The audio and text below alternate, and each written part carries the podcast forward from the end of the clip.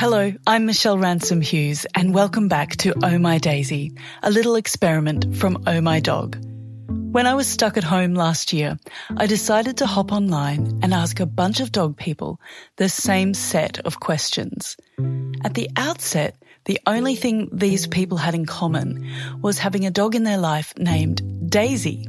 And in part one, we got to know their five lovely and wildly different daisies. In part two, we go a little deeper. I should let you know, people are sharing stories about loss and big feelings in this episode, so listen when you're okay with that. Now, to refresh your memories, let's kick off with something kind of silly. This is a weird one. If she was a type of music, what would it be? She'd be Lil Wayne. Love it. A, she just seems to enjoy when I put him on. Um, B, he's kind of like little, but he's ballsy and he's energetic. But I think Lil Wayne's really sweet, and it's Daisy. That's Cassidy talking about her Daisy, the cancer survivor. They live in Sydney. It would be something light, something happy, and something fairly predictable. So, happy classical music, I would say. Lydia from Minnesota in the US. Her Daisy's an elderly Cavalier King Charles Spaniel. Tom in Melbourne's next. He wanted to memorialise the family dog he had growing up. His Daisy was an effervescent Jack Russell Terrier. She could be pretty punk at times. Um, but yeah, she she loved the she loved being outdoors a lot as well. So I suppose an, an irreverent kind of folk, maybe Bob Bob Dylan, like late Bob Dylanish, maybe. Probably a trumpet. She's really noisy. Sue's Daisy is a pedigreed German short-haired pointer. They're in Albury, New South Wales. I don't know. She'd be some sort of dark maybe a little bit gothic or something, you know. She's, you know, because she's got a sensitive soul, but she can be a bit playful as well. Yeah. Luke's from country Victoria. His Daisy is a Staffy Kelpie cross. I asked all of them, what do you think Daisy sees in you? I think she adores me. I'm her person. She owns me. I am to make her life comfortable. When she has been scared, she comes to me for comfort. So, you know, I'm I'm a spot of comfort for her and and she owns me. I think about this a lot. On her grumpiest days, I'm a, roommate. And then on the best days, I really think she thinks of me as like a mummy. they're so good for your mental health because a they love you so much but b whenever i feel like i'm kind of messing up everything else in my life i think that i'm a pretty decent dog mom. It's like at least i've got that going. I'm a bit anxious at times so i hope she views me i'm not too anxious but i know we're pretty close. She's definitely my sidekick so i hope she views you know me as her number one you know number one person um, she, since Jess and I have been together, she absolutely adores her too. So she shares the love, that's for sure. We're a pack, my partner just said, so it's true. you know, I've had, um, you know, again, a lot go on in the last 10 years, um, especially when I got her early on in the piece. I got her in 2009. In 2010, I lost my both my parents within five months.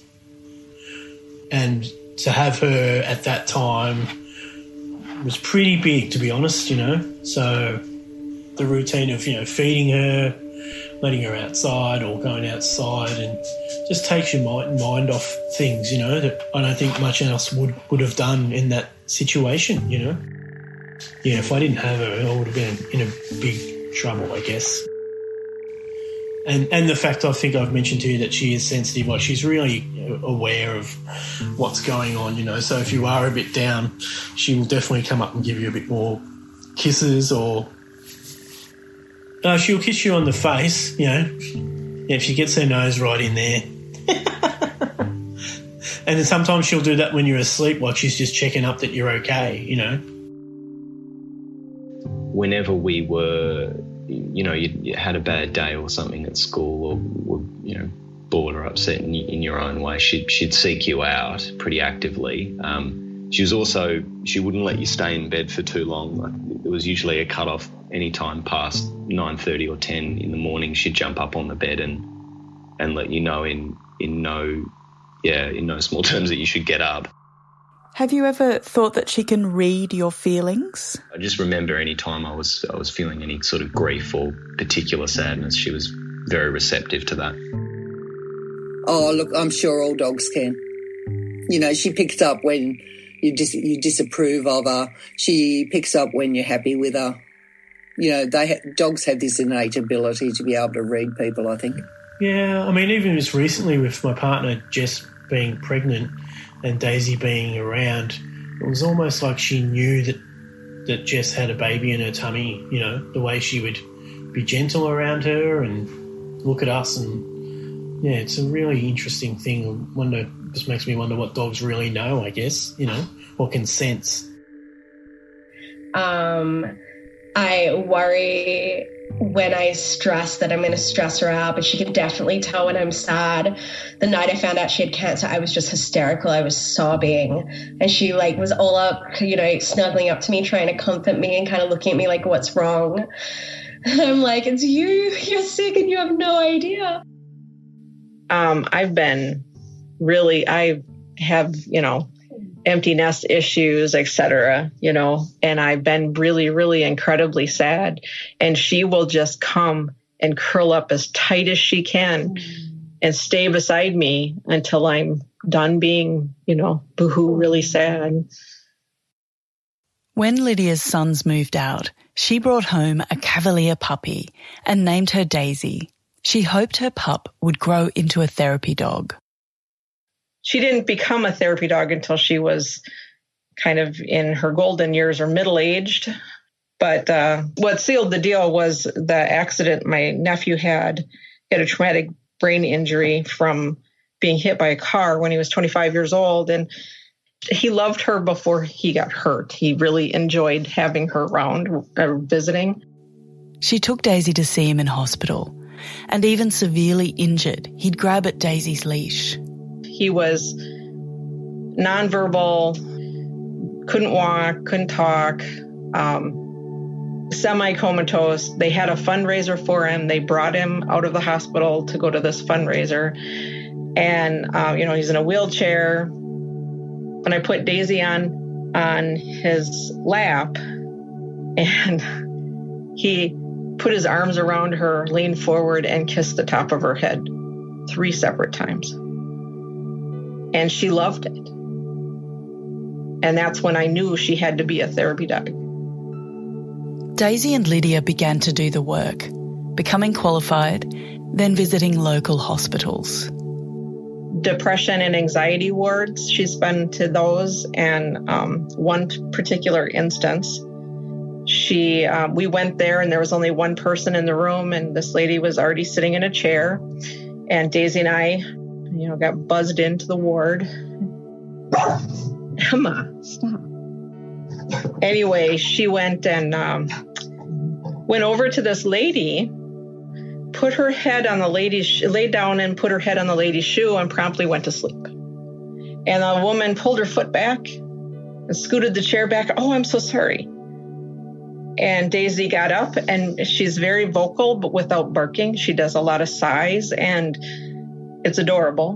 But anyway, she was like, she stood up, she got, she walked over, she laid back down, and then she rubbed her head into the lady's foot and went back to sleep.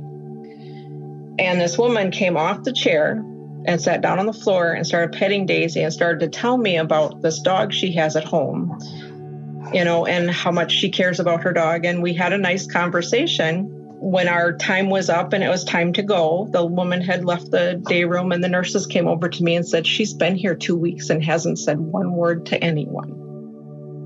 And and all it took was a little dog to go and put her head on the lady's foot and go to sleep. they also made visits to the local Hope Lodge every fortnight. That's an American Cancer Society hostel or home from home One particular occasion, we were looking for people that wanted to say hi or, you know, pet a dog to just make themselves feel normal with all the stuff going on in their life. Daisy kind of like she's very obedient she she is very good about not getting on people's laps without being invited etc you know so it kind of surprised me in this particular instance that we walk into this room and she just walked right over to this woman sitting on a couch she hops up on the couch crawls on the lady's lap and lays down let out a big sigh wiggled herself made herself at home and the woman just leaned forward put her arms around her and just sobbed you know, and I found out, you know, talking to her that um, she had been undergoing cancer treatment for four months. She had left her little dog, you know, 600 miles away. And um, this was the first time she'd touched a dog. And I realized after talking to her that there was a motorized wheelchair beside her and that she was wearing a very beautiful wig and she was very ashen in color. But Daisy didn't care. And that's what you know therapy dogs can do for people. They know that this person needs this attention. Ask anyone with a therapy dog and they'll tell you these visits are work, no matter how easy the dogs make it look. So it's not something dogs can do their whole life. She was actually starting, it was starting to take a toll on her. She would literally sleep. Uh, you'd have to wake her up to have her go outside or wake her up to feed her for a couple of days after we were doing visits the last six months we were visiting because her heart problem had started to progress enough that you know all that activity outside of her normal routine was kind of wearing her out. She already was sleeping 20 hours a day. You know she's they're like having a cat cavaliers are. It was like you know i would like to be able to see my dog. And so she retired in 2014. So she's, you know, cruising, just basically whatever she wants, Daisy gets. And has there been much of a change in Daisy in the time that she's been with you? She's still very much a puppy. She's so energetic. People ask me her age, and I'll say eight, and they'll say eight months. And I'm like, nope. if anything, she's just better with being left alone when I go to work and stuff. Like she's quite happy in her own time, whereas she used to act like the world had ended when you'd go anywhere. She's just she's become a nice young independent lady.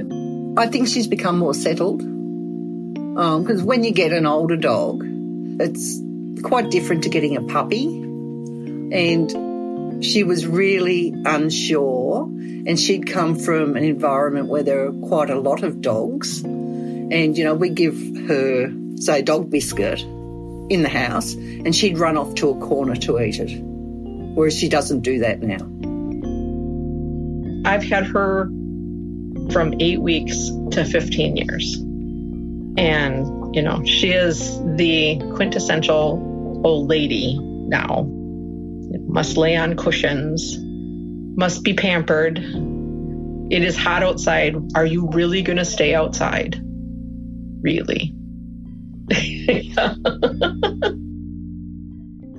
Tom brought the long view here, reflecting on Daisy's life with his family at home and on their bush block. When you're a, kid, I think a, a dog um, has this sort of um, immortal quality about them where they're just, you know, constantly animated and, and physical and, you know, with you in all of your play and in all of the things that you're doing. And, and then as we got older, especially into later teens and early 20s, it, it was clear that, you know, mortality and age and stuff were catching up with her. And um, the, your relationship changes. You sort of, you're, you're understanding her limitations and, and um, yeah, the, the way life catches up with them too. And they and they give you a lot of meaning that way, I think, as well. Um, in the same way, they give you a lot of fun when you're a, a little kid. In the beginning, there was a sort of grey area where she was just a bit slower. uh, and the the reflexes she had, which were pretty prodigious, um, started to fade a little bit, but still, you know, still very much the, the dog that you know and, and you can interact with in the same way. And I think in the first thing to begin to go was was her vision. She's sort of got a cataract style um, thing that impeded her a little bit in that sense, and a little bit of hearing loss, and then gradually, you know, less and less um, ability athletically and in terms of her reflexes. And then one day you notice she's an old dog and, and she's much grayer and, and, much slower and much, um, you know, will seek out warmth and sleep a lot more than she'll seek out play and all that kind of thing. So, um, and that that happened over a course of about five years. But you, in the last two years or one year, you, you notice it a lot more, and, and you you, you take you have to take on the fact that it, it's a different dog now, and um, it's the same in so many ways, but just um, impacted by all of that inevitable stuff. Did her feistiness change as she aged?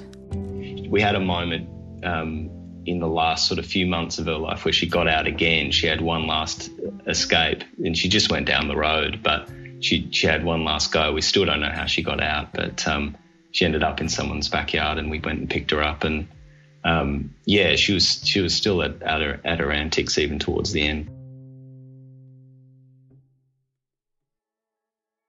I was with my dad. I would we'd both had the day off, and we'd been kind of monitoring her over a, a, a period of months. And um, I, I, hadn't been home as much because I was sort of seeing my partner and, and spending a lot of time out of the house. So it was really falling to to mum and dad to take care of her most of the time. Um, and she was she was just you know, losing a lot of faculty and you know incontinent and that kind of thing. And it, it, it just became clearer and clearer that the, the the medical case for it all was was very very difficult. We knew that we she'd have to be put down. Um, and for a long period of time, we were, you know, very reluctant, but we just we just knew. And then I think it, it came down to it. And uh, I spent the day with Dad before and after it happened, and um, it was a very very very sad day. But that morning it was really really bright um, outside in the garden, and um, I'd sort of patted her and spent a lot of time with her that that morning, and uh, handed her off to Dad, who I'm so thankful was able to do it and had the strength to do it because it was an extremely difficult thing. She was she got so old and, and had lived such a long time and her quality of life and, and the way that she had been was so diminished that I think that there was um, it, it didn't feel necessarily like we were robbed or we were robbing her or anything like that. It was it was a, a clear a clear transition, I guess. this is a bit of a hard one, but how do you feel thinking about a time when she's no longer with you? We went through losing our old girl in December. And, you know, still getting over that one. Yeah, that's tough. um, yeah.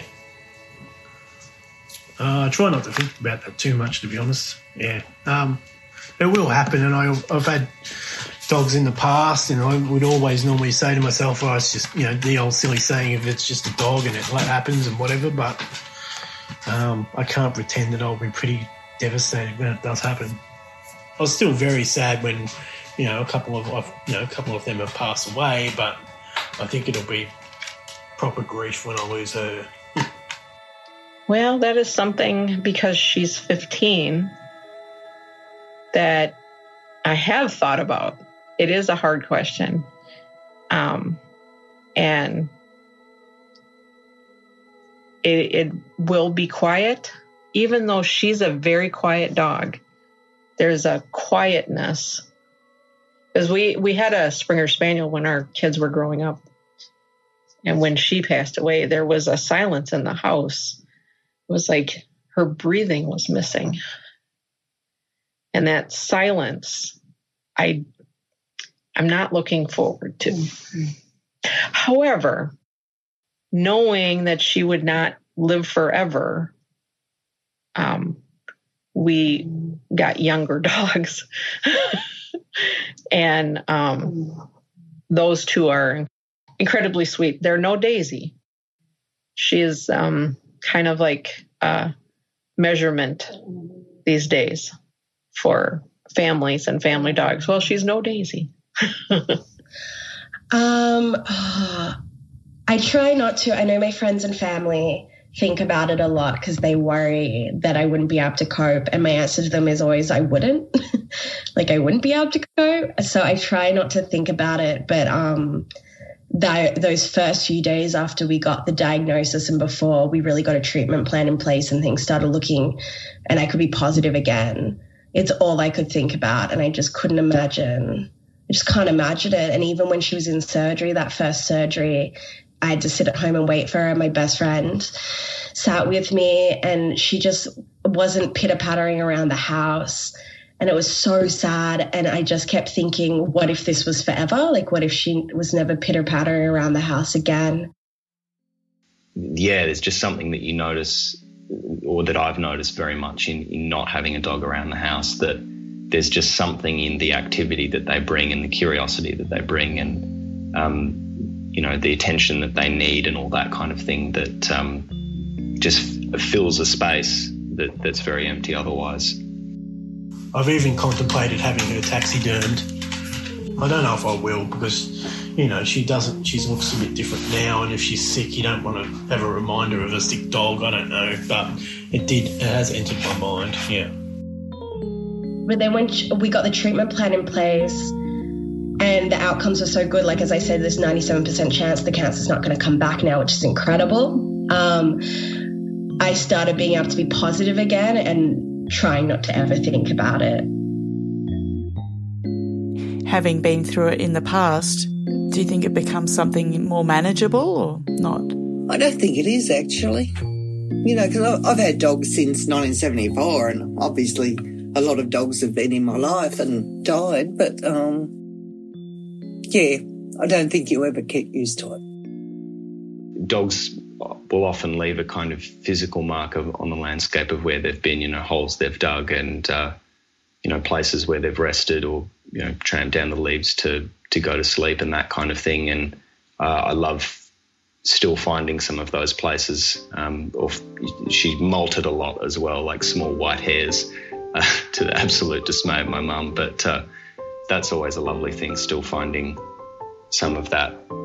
Uh, even just um, you know places where she'd hide bones or um, places that she used to sleep in a sort of a, a bough under a tree or a you know tramp down area of ferns or something, or even like old toys that we'd had as kids that had mysteriously disappeared and we'd find chewed to oblivion later on. But you, you know, you find those in the garden.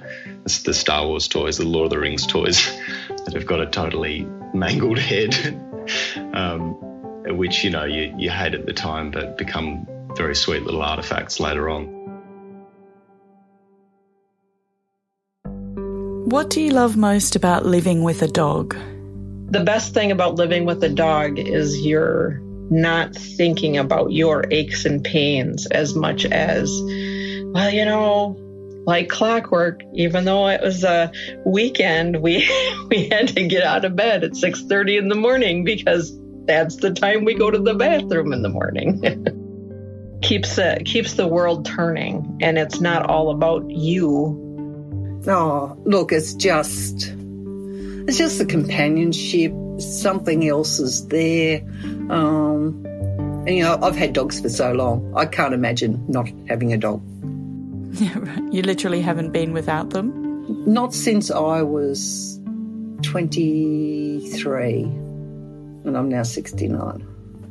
Just having another being there that is doing its own thing at all times and checks in on you and, you know, has its own very present kind of agenda is um, it, it, it fills you up psychically in a way that pretty much nothing else does. She sleeps like directly beside me, like lengthened out, like we're an old married couple. if I have a boy over, uh, which is rare, she sleeps in the middle of us. Um, but once a guy said to me, Can't she sleep on the floor? And I said, You can sleep on the floor. Yeah, again, it's that thing of, you know, if you've had a crummy day or you come home from work, especially when you when I was, you know, single, you've got somebody there to look after um, and somebody to hang out with you. Uh, just in short, she's just been one of the best things that happened in my life. Yeah, pretty, pretty cool dog. Pretty cool, yeah, partner in crime. You know, I I, I wanted a dog that I could do things with, and she, my sister-in-law, has called her um, my dream come true. I'm gonna cry. In reality, she's my dream come true.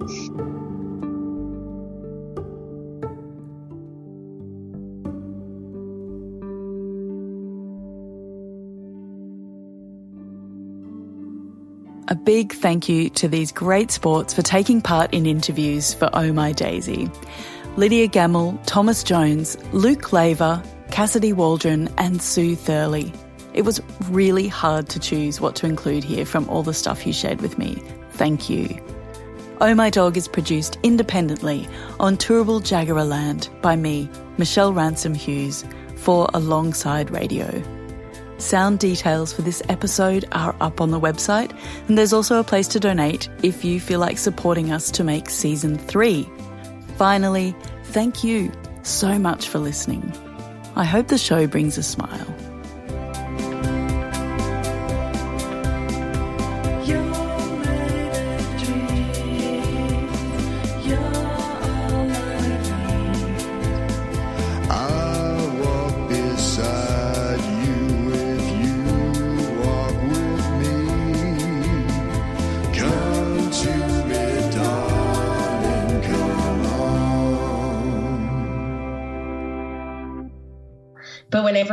Just wait till you have your first kid and that love that you feel, I'm like, God, I hope it's not. Hope it's not that much more than Daisy because I don't think I could. I don't think my heart could take it.